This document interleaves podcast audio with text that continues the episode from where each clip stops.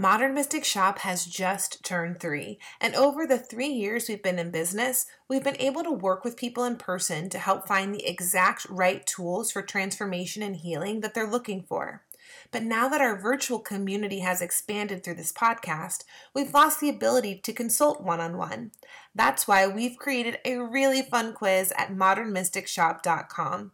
It's just a few funny questions like picking your favorite Beyonce quote to help guide you to a collection of tools and products that can help you the most right now. So head over to modernmysticshop.com and take the quiz at the top of the website and find the personal solutions for wherever you are at life at this moment. When you find what you need, use code PODCAST to get 10% off your order. And as always, subscribe, rate, review, and share our podcast with the modern mystics in your life.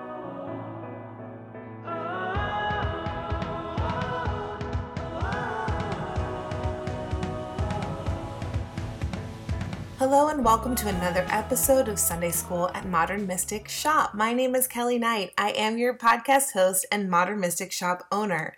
We are on quite a streak of out of town guests, and I am so excited. We have another wonderful woman coming through named Maia Toll. She is coming to us through Asheville, and I actually know her beyond just Sunday school. I've got gotten the opportunity to really get to know Maia as a, a, woman and as an incredible business owner, but there is so much more to her. She's had such an incredible life. So let me tell you a little bit more about Maia Toll. She's an award winning writer, she's been a horseback riding teacher, a clinical herbalist, and oddly, a university professor but by far her favorite title is author. Her best selling Wild Wisdom series includes The Illustrated Herbiary, The Illustrated Bestiary, and The Illustrated Crystallary. I hope I said that last one right. um, and they offer a glimpse into the knowledge of the natural world and the wilds within ourselves. Maia contemplated these insights during her year long apprenticeship to a traditional healer in Ireland. Though apprenticeship sounds terribly romantic, it was often lonely, leaving Maia plenty of time to listen to the ravens, roses, and rocks. She quickly learned that the world was a whole lot bigger than her human centric upbringing had led her to believe when not obsessively reading books and quote unquote talking to trees, stones, and her two dogs, Maia drinks copious amounts of tea and helps run the Herbiary, a multi city natural wellness and sacred living store she owns with her partner Andrew. She teaches and blogs to an international following at maiatoll.com, where she constantly reminds people that using critical thinking skills and talking to flowers are not mutually exclusive activities. How funny.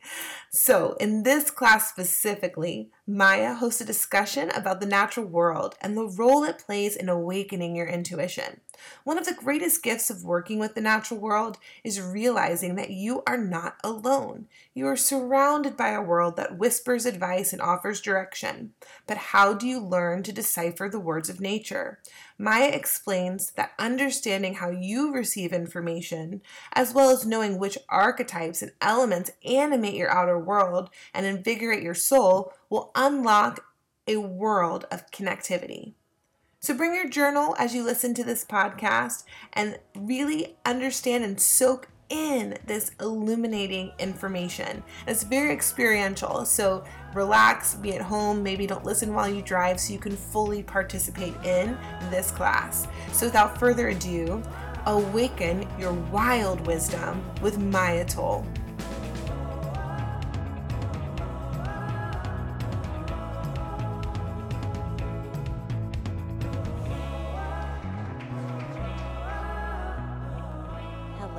Everyone. Thank you so much for coming out on this Sunday morning. So,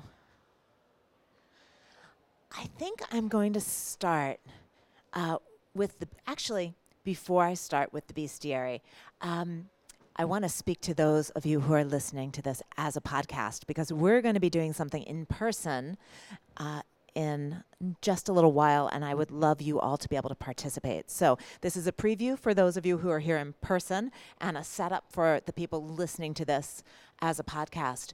We are going to be doing a tasting with a tea.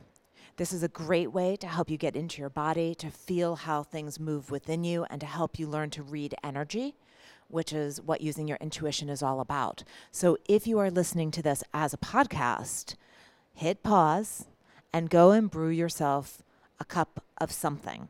Now, my preference is a single herb. Single so that you're not getting mixed notes from, from different plants. Remember, black tea, that's a single herb.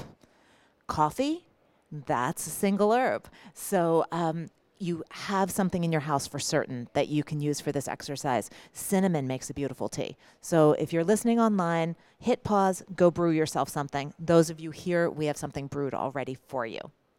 So we're going to start with The Bestiary, which is the second book. Um, for those of you who are not familiar, the first book was The Illustrated Herbiary.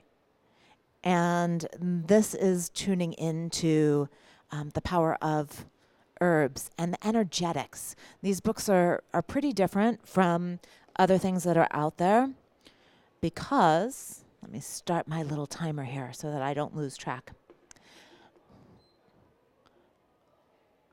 Hmm, did I do this right? Maybe that way. Okay. Um, these books are, are different from uh, what a lot of what's out there because they're channeled. They're me sitting with the different plants, sitting with the different animal energies, sitting with the different crystals. That book will come out in June. And feeling into the energy as opposed to telling you the medicinal properties or kind of the reiterated known properties that we often get. You know, I mean, you look at the crystal books and they all say, this crystal is about love. And you're like, wait, hold on. There are 17 crystals about love, 33 about protection. How do I know the difference between one and another? And so by tuning in, you begin to start to understand how these different uh, crystals, different herbs, different animals are unique. So, what we're going to be doing today is getting you tuning in because while I'd love you to buy these books, and believe me, um, I'm not into the whole cult of personality thing. What I'm into is empowering people to find their own inner wisdom, to find your own wild wisdom so that you can do this work without a book. So, my background is primarily in herbalism to begin. And I, have been doing this for about 25 years. So when I say to begin, that was a while ago. I actually lived in Ireland and studied with a traditional healer there for an entire year, which was an amazing experience. Um, but one of the things that I began to learn as I continued my studies is that in the ancient um, traditions, and when I say the ancient traditions, we're talking Ayurveda, Taoism, um, Tibetan medicine, Egyptian medicine there were three medicine kingdoms animal, vegetable, and mineral. So, simply studying one, simply studying crystals, simply studying plants, is only giving you part of the picture. So, I started delving deeper into all three of these kingdoms. And there's limited modern information that looks at all three you know, and how we relate. So even though um, I, I tend to be fairly academic in the way I like to approach things, I found myself having to step into more of this intuitive connection in order to unearth information that has been has been lost or has been diluted over time. So I want to read to you a little bit from the introduction to the bestiary.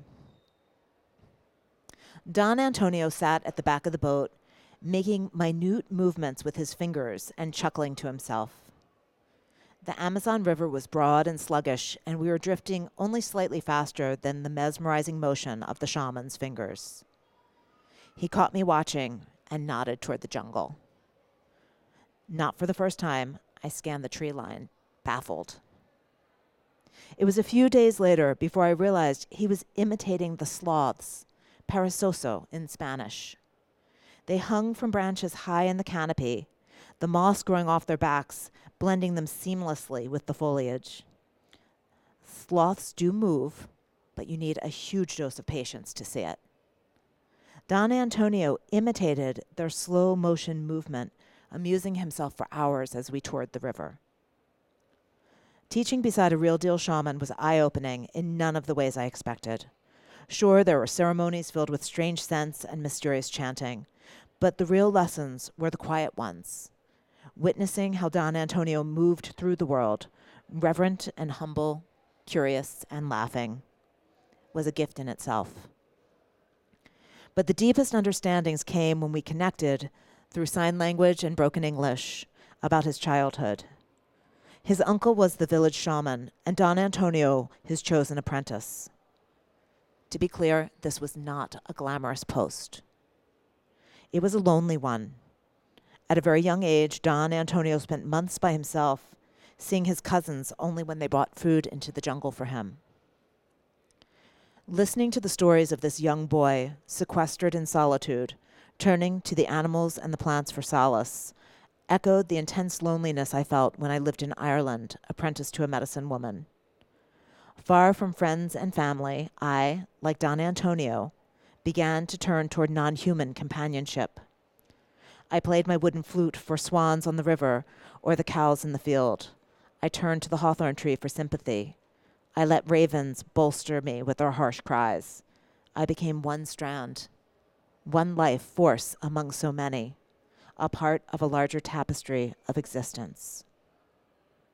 The knowledge that I was woven in and integral cured some nameless longing that had haunted me since childhood. Something in me calmed and became still. So, one of the things that I've been realizing, actually, just in the last couple of days, I've been doing quite a bit of book touring, um, is how receptive this form of spiritual connection is. You know, a lot of the ways that we are taught and work at spiritual connection, magic, if you will, are very yang in their energy. They are very outward. They're taking your will and saying, I want to put my will on that.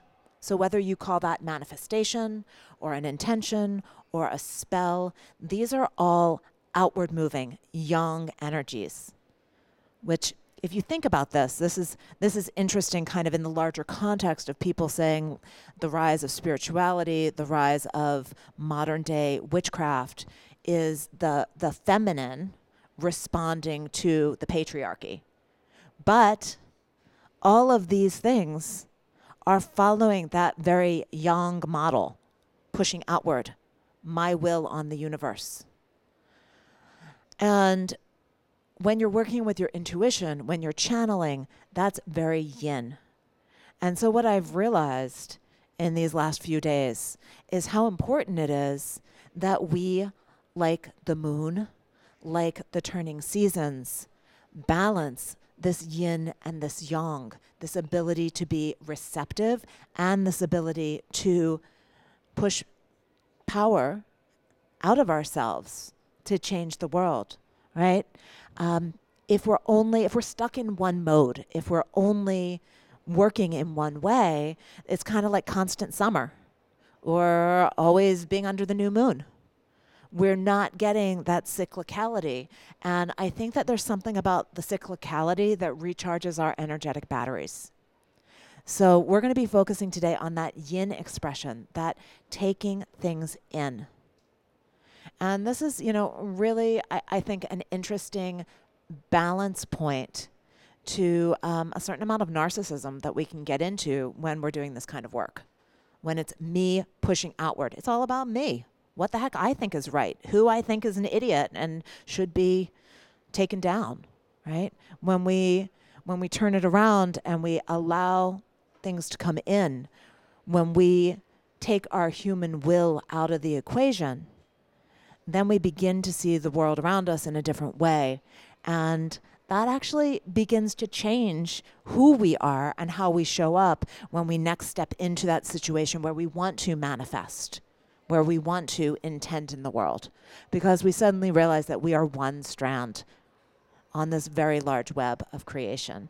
So, we're going to be focusing today on how the heck do we hone this thing called our intuition to the point where we can channel if we want to? How do we do that?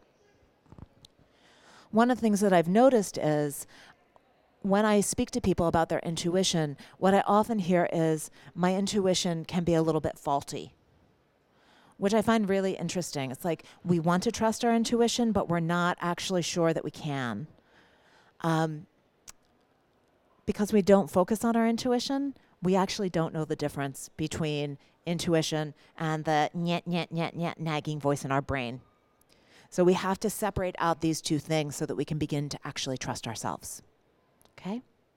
So, does anyone have any questions? Uh, you know, I'd love to just take questions as we go um, instead of waiting till the end because sometimes you forget them. So, if anybody has anything, you can stick your hand up and I'll grab it. Okay, onward. So, we are going to um, start with a story from when I was teaching herbalism in Philadelphia. I had an herb school, took about 25 people every year.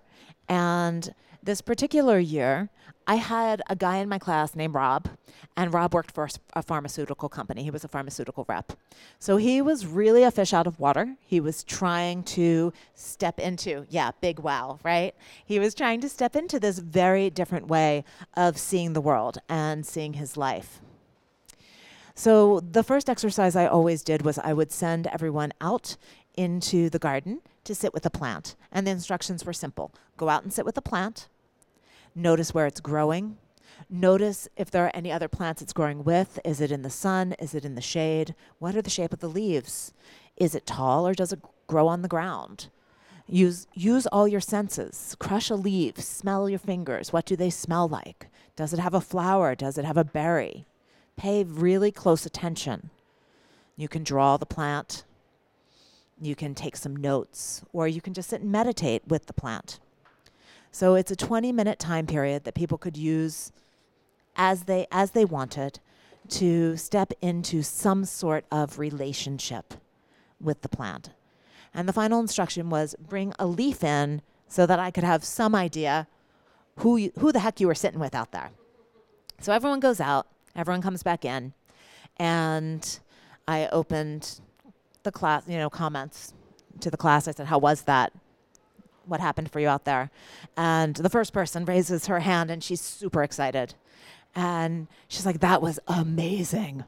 The spirit of the plant came to me. She was in a blue dress and she was dancing over the plant. And I'm like, Oh, dear goddess.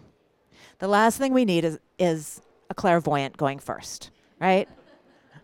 so, clairvoyance is when you see when you see with your with your inner eye and you get strong visuals on what you're looking at. And that's the way you are connecting with your intuition. So here's the thing about intuition. We are constantly getting information from the exterior world all the time. Every crystal in this room is saying something right now okay? For our sanity we tune a lot of that out because it's it's a lot to hold you know, I mean, even if you've just been in a very loud room, like if you tune in out there right now to that cacophony, it's crazy making. So we even tune that out. Like we tune in our senses that we're used to, but we also tune in the senses that we're not so used to dealing with.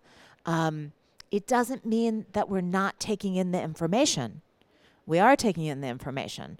If as soon as you you know flip your brain, you can hear that cacophony out there, right? But you're listening to me and you just tune it out. Same thing with all this energetic information that's coming in. It's coming in all the time. Your body, your energy field is reading it. You're just not turning it into something in your brain that you can interpret. So, those who are clairvoyant turn it into something visual. They take in this information, it becomes something visual in their minds. Now, this is not a scientific study, but I would say that the clairvoyants are probably about mm, less than 5% of the population. Um, we actually, we could do a quick little study here if you're willing. How many of you are super clairvoyant? We got a zero. okay, we have a zero on the clairvoyance. So, you know, it's a very slim percentage of the population, but when someone who's clairvoyant sees something, especially if they're not used to it, it is so exciting to them that they can, you know, they tend to be one of the like the most vocal. They're the ones who are raising their hands, like, "Oh my goodness, I had an amazing experience," and everybody else in the room is going, "I didn't do it right. I did not see the fairy in the blue dress." I've got news for you. I did not see the fairy in the blue dress either.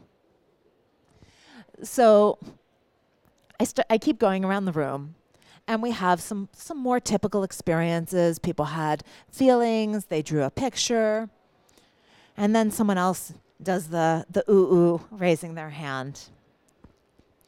And she's a little tentative and she says, The plant, I, I think it sang to me. And I'm like, oh, now we have a clairaudient making, making once again everyone feel like they're not quite enough. Okay, so clairaudients take all that intuitive information, and in their in their inner self, they are hearing. But most of us are not falling into that category. Most of us are more like Rob. So finally, I turned to Rob and I said, "So, Rob, how was that for you?" And he said, Nothing happened. And I said, Nothing happened. So what were you doing out there for 20 minutes? Like you didn't come in early or anything. And he said, Well, I was just sitting out there daydreaming. You know, it's a nice day. I said, So what were you daydreaming about? And he said, Well, I was remembering when I was a kid and my friend and I rode our bikes down this really steep hill.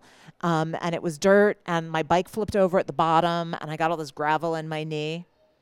Uh, huh, when was the last time you thought about that? That's that's a pretty specific memory. And he said, I, I don't know. I can't remember the last time I, I thought about it.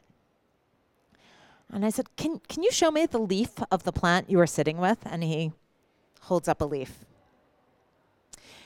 He was sitting with a plant called plantain. Okay, this is not the banana plantain. This is a very common, often called a weed that grows in our, our yards here in the Northeast. And plantain is very specific for wound healing. And within wound healing, it's kind of like with the plants. You know how I said all the crystals are about love or protection? All the plants are about wound healing. But specifically within that, plantain pulls things out. It pulls out splinters, it pulls out stings. It pulls out, like if you ever get stung by a nettle, you know, that like acidy stuff, it pulls that out and it pulls out gravel. So, Rob is what we call claircognizant.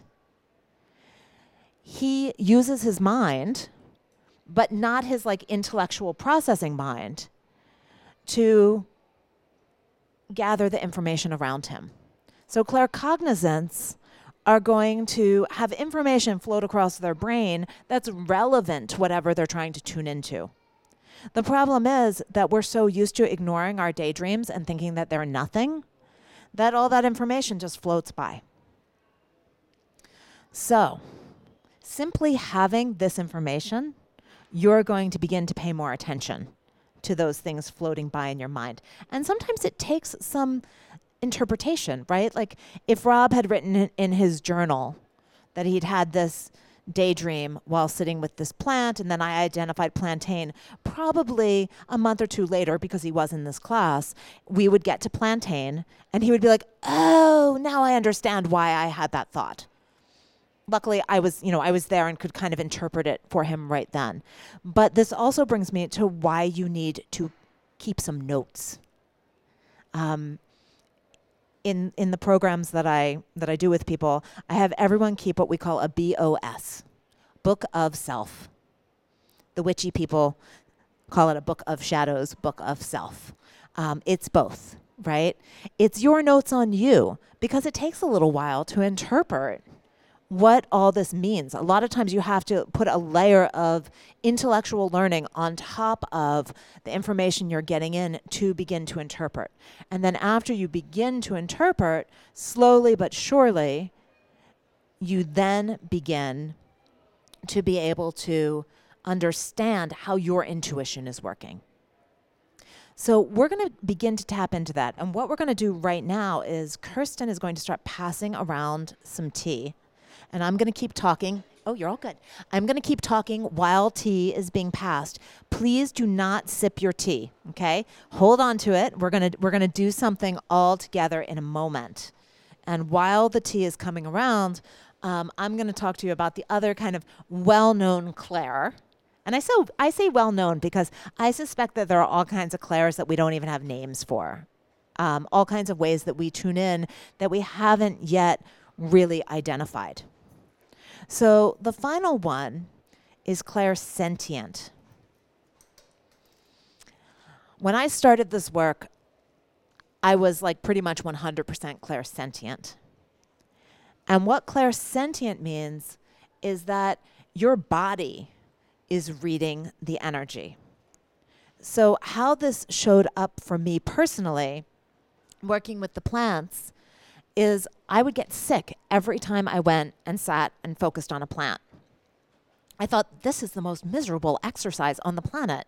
Why, why, you know, why is my teacher making me do this? I'd go in, I'd sit with a plant, and I'd feel sick. And I'd come in, and and my teacher would say to me, "What did you learn?" And I'd say, "I, I didn't learn anything. I got a headache. I didn't learn anything. I got a stomach ache." I didn't learn anything. I got a pain in my knee, and my knee, le- knee never hurts. And my teacher would smile and nod, be like, come on, what the heck? Paying you a lot of money, lady.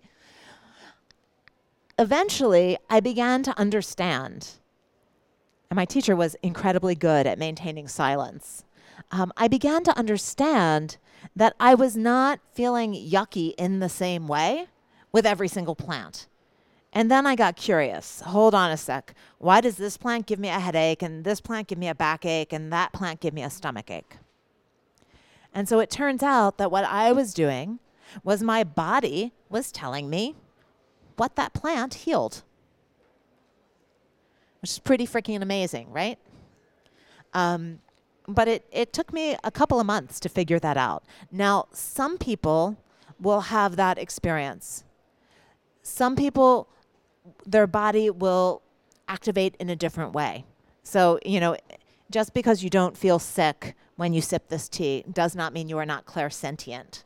Um, clairsentient is about feeling things in your body. Okay, so those are the four major clairs feeling things in your body, clairsentient, having those like random thoughts going across your brain, claircognizant, hearing things, clairaudient, seeing things clairvoyant. Now, if you think about this from a cultural point of view, um, I heard voices when I was a kid. In fact, I, I confirmed this with my mom at one point because I thought, did I make that up? But I would sometimes in the middle of the night go into their bedroom crying because I heard voices and they were talking really, really, really fast, like a record on overspeed. And I trained myself not to hear voices because crazy people hear voices right? So, for those of you who might have had clairaudient, clairvoyant skills as a child, those are the ones we train ourselves out of. Those are the ones that culturally are not acceptable. So, inviting those back in might take a little while. You might find that it's actually easier to tune in through your body or through your mind to start. And after you start, it all starts to come online after you know after you begin honing this muscle it always reminds me of um, doing physical therapy and my physical therapist would be like like use that muscle to do this sit up and i'd be like i don't have a muscle there. And she'd poke at it and she'd be like yes you do. Um, sometimes when you haven't used something for a while you can't actually feel it. You know you lose that ability to be able to find it. So walk through this exercise and if this interests you, continue to walk through this type of exercise just like you would do your sit ups or go for a run. You're helping yourself to grow a muscle, to have a response to something that right now you might not be overly responsive to. Okay. Any questions before we go into our tea sipping? Okay. So here's what we're going to do. You should have about three sips of tea in your cup. And stay with me. Don't just glug them down, because if you glug them down, then you don't have any tea for the rest of the exercise. So, we're going to use our senses to start to get into the energy of this tea. Okay? So, the first thing I want you to do, and if you're doing this at home, put your tea into a white cup or a clear cup because you want to be able to see the color. And if you put it into a dark cup, you won't be able to see the color. Um, so, the first thing we're going to do is we're just going to look at it and get a feel for for the color. Swirl it around, see how it catches the light.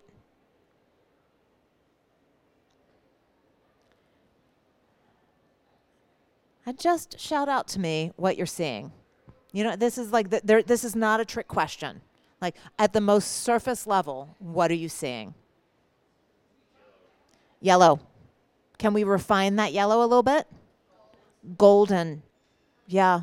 Honey, amber. Amber, another amber.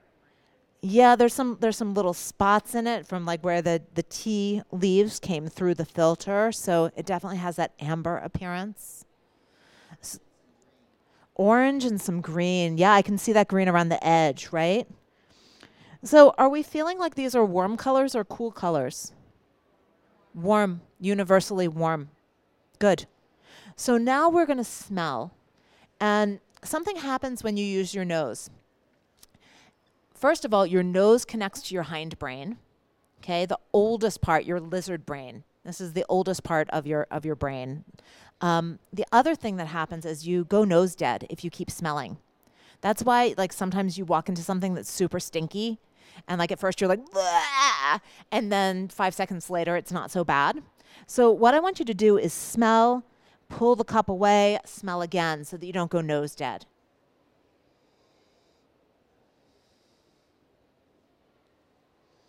I see some smiles around the room.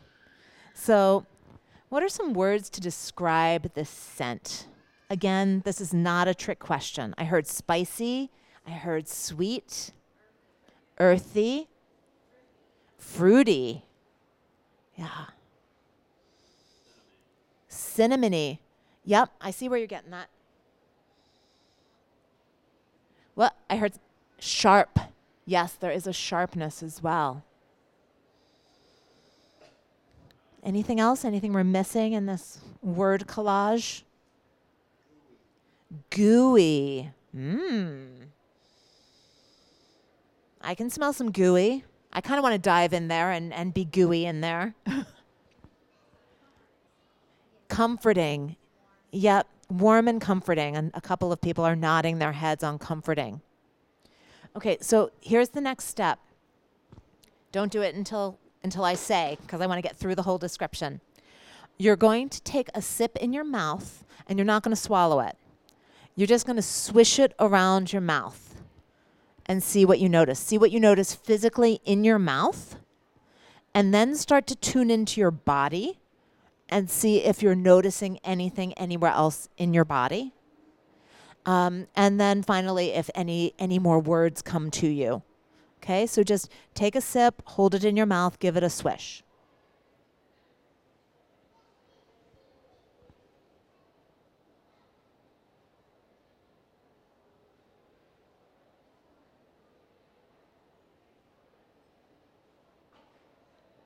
And when you're ready, you can swallow. When you're ready, you can swallow. I don't think the mic quite caught that. So, smooth. Yeah buttery. Velveteen, nice. Woody, definitely something woody as well. Did anyone feel it in their body? Any what's chills? Yes. Yes. Ah, okay, hearing felt my shoulders calm. So relaxing. Yep physical that's physical effect, right? We're we're now talking about something slightly different than simple word collage. Even if you think you don't know the answer, pretend you do and point to where in your body you felt this tea go. Where did you feel it? People are pointing to their heads, their shoulders, throat. A lot of necks, shoulders, throats. Yeah. Yeah, a lot a lot of people kind of in that upper region, that throat chakra region. And hands, I see some I see some like out the arms and, and into the hands and some nodding on that. Okay. So now we're going to take another sip. And this one you're going to swallow. And I want you to follow it into your body. Really, you know, pretend that you're like right in there with the tea going into your body and see how it feels and where it goes. So taking what we did before to the next level.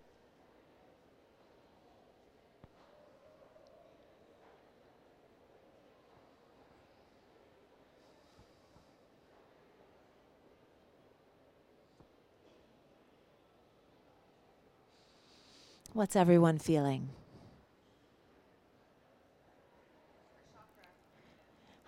Heart chakra. Yeah, yeah. Um, I see some nodding on that.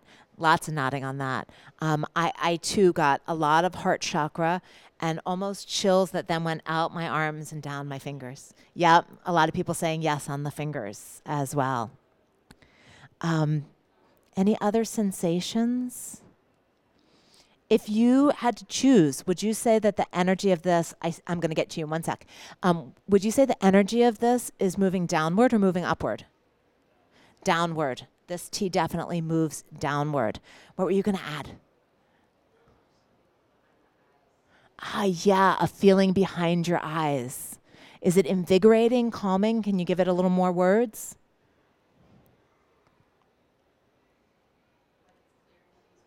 Yes, like it's clearing things away. Love it. Okay, so just take a pause right now and notice for yourself whether you think you know anything about this mystery herb or not. Like if you're just having self talk, are you saying to yourself, I don't know what this herb is. Or are you saying to yourself, wow, I kind of, I'm getting to know this herb. What's your self talk right now, your brain talk? Somebody shouted out to me. Tell me what that little monkey brain is, is telling you. Your, your brain's telling you pine needles. So you're trying to name it. Your brain's trying to put a name on it. Yeah. Okay. So so notice that our brain immediately wants to give things a name. Like is this pine needles, right? Ah. Yeah. So this is this is an interesting comment. Um, we have someone who's thinking about who they want to share this with. There's that expansiveness, like the feeling of expansiveness, right? what else are people's brains saying to them? Because our brains always have something to say. And part of noticing the energy around you and being able to read it is being able to sort out what's your brain going and what's your the rest of you reading energy.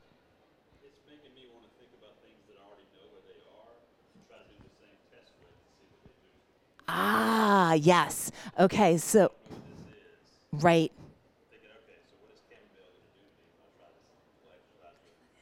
Yes. That's that's perfect. Okay, so um, I'm just repeating things for for everyone on the podcast, and we just had a comment that um, he is trying to think through other things, other teas and herbs that he can do the same process with to see like, is it going to work? You know, does chamomile really make him sleepy? Right. So again, our brains immediately like categorizing, naming, wanting to create um, order. Our brain wants to create order from information coming in. So, the point of me asking you this question is simply to notice that your brain is constantly yammering away in the background and it's got its own agenda, right?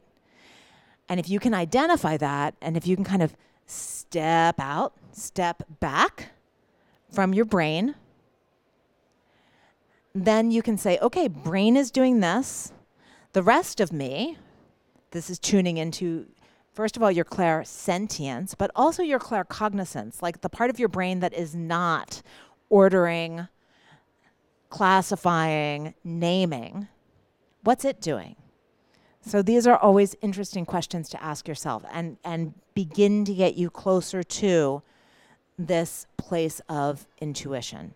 So, what I always find fascinating about this exercise is that between all of us, we do manage to figure out what the different herbs or animals are about. So, what we've been working with is Tulsi, also called holy basil. And I'm going to read to you from the herbiary so you can just see how incredibly well you all did collectively. Um, in terms of the kind of hardcore, what we know, scientific facts about Tulsi, um, it's in the mint family. It's a basil, right? And so the interesting thing about everything in the mint family across the board is that they are both warming and cooling. They're invigorating, they move blood through the body, um, but they're also cooling. And so, because they're both hot and cold, which is fairly unusual, um, they both invigorate and calm, which is also really strange. And our brains go, that can't be true. But I want to I want to like call your attention because many of you don't know this plant in particular, but you do know peppermint, right? Everybody knows peppermint. You're just as likely to have a cup of peppermint tea before bed as a way of just calming down and getting yourself ready for bed as you are to have it first thing in the morning to wake you up and invigorate you. So this is the magic of this particular plant family is that it is both warming and cooling, invigorating and calming. And it, you know, this is not typical. When you try this with chamomile, you're not going to get the same um, sense of it being both. So, in terms of the energetics of Tulsi, the description is you are sacred. You are sacred. Where did we feel this? Heart chakra and into throat chakra, right? Being in yourself, speaking your truth. Tulsi, also called holy basil, is traditionally planted in a special pot by the front door of homes in South Asia. This holiest of plants, thought of alternately as a household deity and a manifestation of the goddess Lakshmi, brings heaven to earth. Her spicy scent reminds you to be aware of the unseen, of spirit flowing in and out. Tulsi says, you're strongest when you let spirit help you adapt to the ups and the downs of daily life. If you befriend Tulsi, she might give you a further message. Your spirit flows through your physical form, and so your soul is fed through your body's senses. You might wear Tulsi beads around your neck to remind you that you are the home for your spirit and you are sacred. So, when you begin to combine what we know scientifically about this plant with the energetics of this plant. And then you go back to what was being said.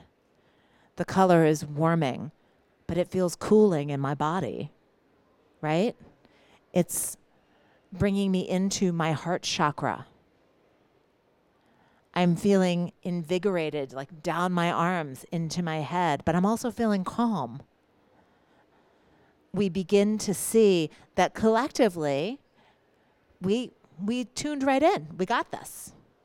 So the trick is for you to begin to believe that you've got this when you're not sitting in class having the support of the whole room. Because we go home and we lose it, right? Any questions before I move us into the next little exercise? Yes.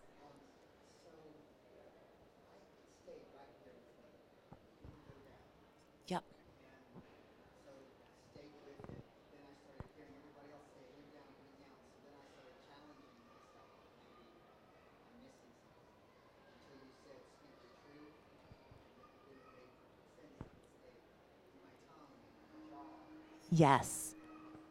Yeah fabulous. You're welcome. So the comment was that um, this gentleman was feeling the Tulsi in his mouth and in his jaw and in his tongue, and it wasn't moving down. And he was listening to everyone else say it's going down and kind of like challenging himself to feel what everyone else was feeling. But then when we started to put it all together and read a bit more about the herb, that idea of speaking your truth, right? Coming into your own center, speaking your truth, knowing that your truth is sacred, all of a sudden made sense. So this is this is why we're kind of bouncing back and forth between our intuitive hits, our body feeling, our body knowing, and then what what other people are saying, what's known in the books and things like that because all of a sudden you have that moment where you go, "Oh, I understand what I'm feeling and now I understand what this means for me and to me." So, for someone who is feeling this particular herb moving down their arms and kind of, you know, invigorating them to move outward, they're going to use this herb differently than someone who's feeling it in their mouth, in their tongue, in their throat chakra. And that's okay. That's okay. You know, one person can be using a tea to invigorate them, and someone else can be using the same exact tea to help them speak their truth. It doesn't have to mean exactly the same thing to every person, and it can change over time because this is about relationship. You know, I, we forget uh, sometimes that the world around us is alive.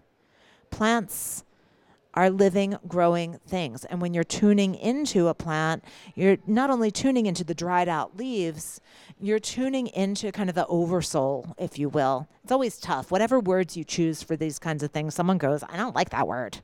Um, so come up with your own word if oversoul doesn't work for you. But there's like a spirit of, an energy of that plant that exists in all the living, growing things out there that are of that plant. Just like the human race has an energy, right? We have an energy about us um, that is broad to the whole human race. And then each of us embodies that in slightly different ways. So the plants, the animals have that kind of collective energy as well as individual energy. Does that make sense? Yeah. So let me just check time. Um, we've got about 15 minutes, and I would love to do a little guided meditation. Does that sound okay to everybody? I know, like, it's always, I always want to check with something like this because we're in, you know, a loud public space. Does everyone feel okay about closing their eyes for a couple minutes? Yeah? Okay.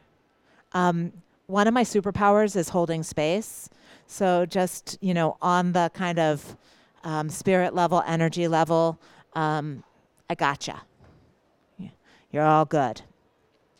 So, what we're going to do, and those of you who are at home don't have the benefit of a deck of cards, I'm about to pass around cards from the bestiary deck and let everyone choose a card. So, if you are at home, you can grab any of your own decks or you can choose an animal or a plant that you want to do this exercise with. You can just think of one in your mind. I like the the randomness of having people choose a card. It gets us into some unusual places.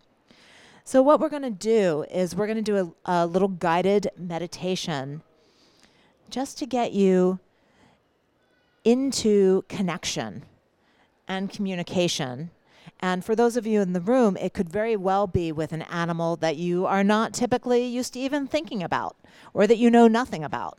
So, those of you listening at home, I would challenge you instead of choosing your very favorite animal or your very favorite plant or your very favorite crystal, um, choose something that you know less about.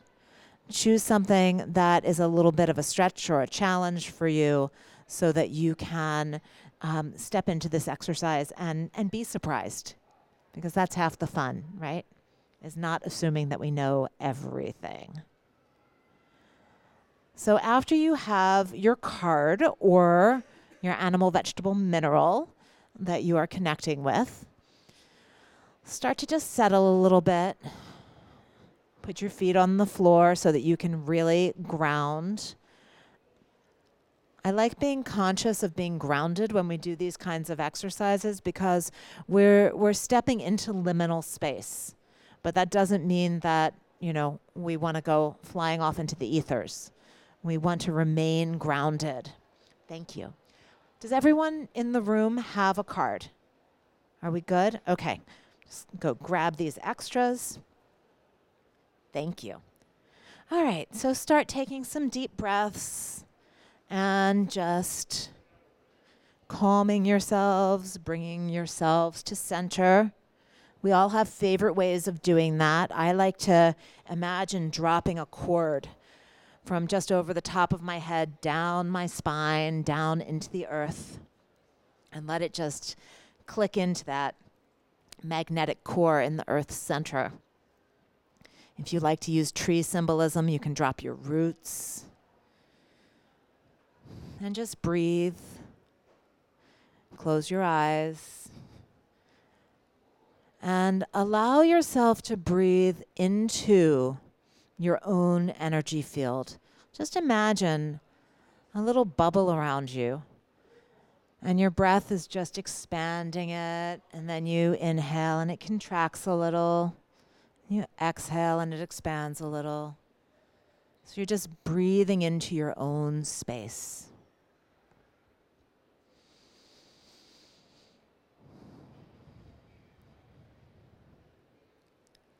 When you're ready, imagine yourself stepping out of yourself.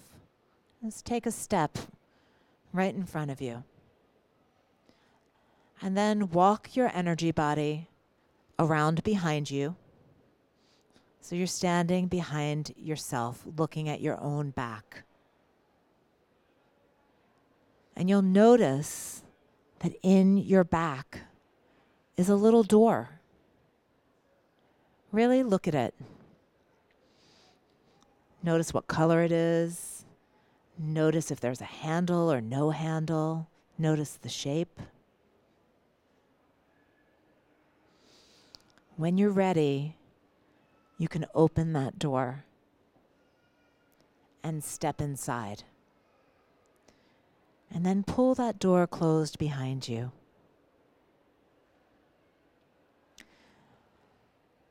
You'll notice that you're in an antechamber. It might be a room, it might be a corridor. Breathe here, look around. See what the walls are made of and the ceiling. Notice if there are any scents, any colors.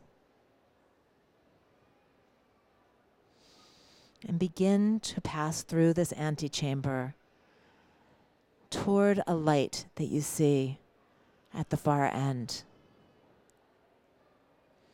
Move yourself toward that light until you come into the glowing chamber of your own heart space.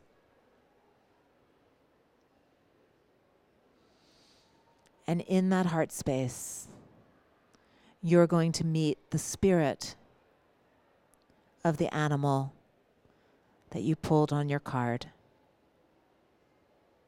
So step into that heart space and see what's there. And see what messages or information there is for you there.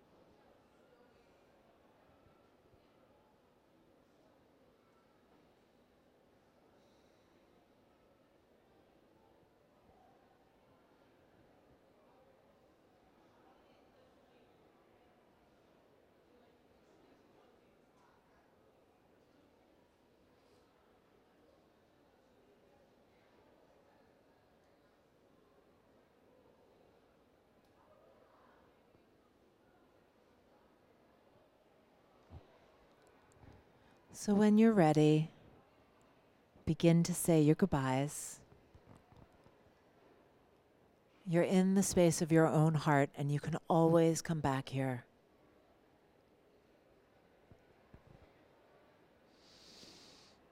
Begin to travel out of that bright heart space into that antechamber or that corridor. You see the door at the end of that corridor, and you move toward it, noticing what you're seeing, what you're smelling, what you're hearing.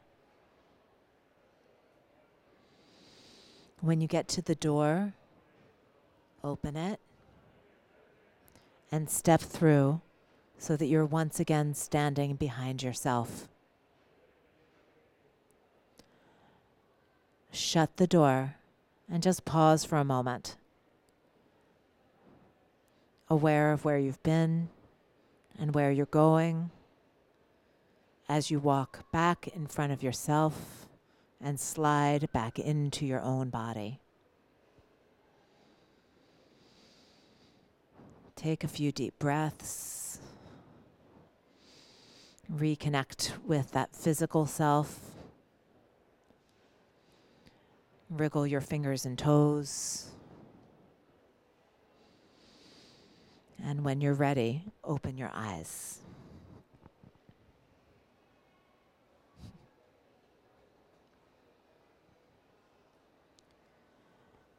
So, what you just did is the beginning of a channeling experience. And what you would do if we were in a workshop is I would send you off right now to write about your experience in a very particular way.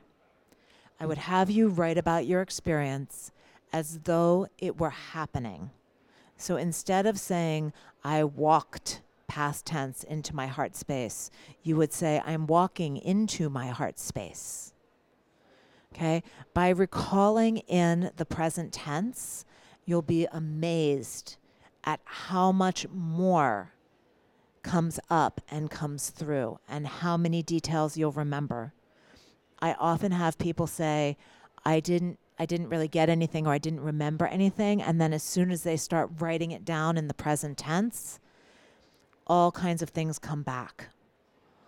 So later, you can write down this meditation in the present tense for yourself, or you can do it again, right? Do a repeat. Um, and next week, you'll actually have this podcast recording, so you can listen to me walking you through it if you if you want to be walked through it again. And then you're going to write down in the present tense what you found. So this is how we begin to take the information that we're getting in through all of our senses, the ones we name and know and the ones we don't, and begin to go from intuition into channeling. So when I say these books were channeled, I would sit down at the computer and I would say, okay, who's going to be in the book? And the first plant, animal, mineral that popped into my mind got to be in the book. it was an interesting process because, for instance, with the herbiary, Daisy kept saying, I'm in the book. And I kept saying, You are not in the book. You know, you're, you're not actually really a medicinal plant. We're focusing on the medicinal plants. And Daisy would say, I, I am a medicinal plant. And I'd say, No, you're not. And I would have these ongoing discussions with Daisy. And finally, I gave in and wrote Daisy's write up. And Daisy ended up being one of the most important herbs in this book. I've gotten more emails about Daisy than any other one. So I'm going to read you Daisy as we come to a close. And while I'm finding this, I just want to call something out. Some of you may have noticed that I had you um, close that little door to your heart space behind you. Okay, this is metaphysical housekeeping. When you go on any kind of a journey, you want to keep the door closed between the metaphysical world and the physical world. I can't tell you how many people I've had who have like weird crossover because they didn't learn this early on and then they have like leakage between the two worlds. You know, you start seeing ghosts or something that you don't actually want to be dealing with in the physical world. Um, so you this is for anytime you're journeying, anytime you're stepping into liminal space, close the door behind you, come back, close the door behind you. Basic housekeeping. Keep those two worlds separate. It's really distracting when you're half in liminal space and like you're driving 70 on the highway. Been there, done that. Don't do it. Okay. So we are going to close with my friend Daisy. Be yourself. Daisy comes from a huge family. Her sisters, chamomile, echinacea, boneset, elecampane, feverfew, and milk thistle, to name just a few, are amongst our greatest healers. Luckily, Daisy learned early on that the best way to distinguish herself was simply to be herself. So, despite her tomboy appearance, with white petals often tatty and rumpled, and her status as the most common of medicines, she'll heal a bruise and quiet inflammation, but nothing like her cousin, Arnica montana. She's a favorite house guest. She persistently finds her way into our homes and gardens to remind us, over and over again, that loving ourselves as we are is the very best medicine. And I said this was going to be the last one, but once you start listening, you have to keep listening. And um, there's one from Bestiary. It's an interesting one. I don't often read this one out loud, um, but I do want to share the final animal in Bestiary, which is human. Remember forgetting. Someday, when the animals gather to tell the tales of being, they will say, Remember when humans went through the great forgetting? They forgot they were one of us. They forgot we are brothers and sisters. They forgot they too are of the earth. The animals will shake their heads and ruffle their feathers, remembering the rift and the near catastrophic destruction the humans caused in the throes of their forgetting. Even now, humans know there is something missing, something lost. We live our lives with a nagging nostalgia, a longing for something we can't quite name. What is it that you are forgetting? Thank you all so much for coming out today. It has been fabulous working with you. And um, I will be sticking around to sign some books. We'll be moving it out there. Um, so join me out there if you want your book signed.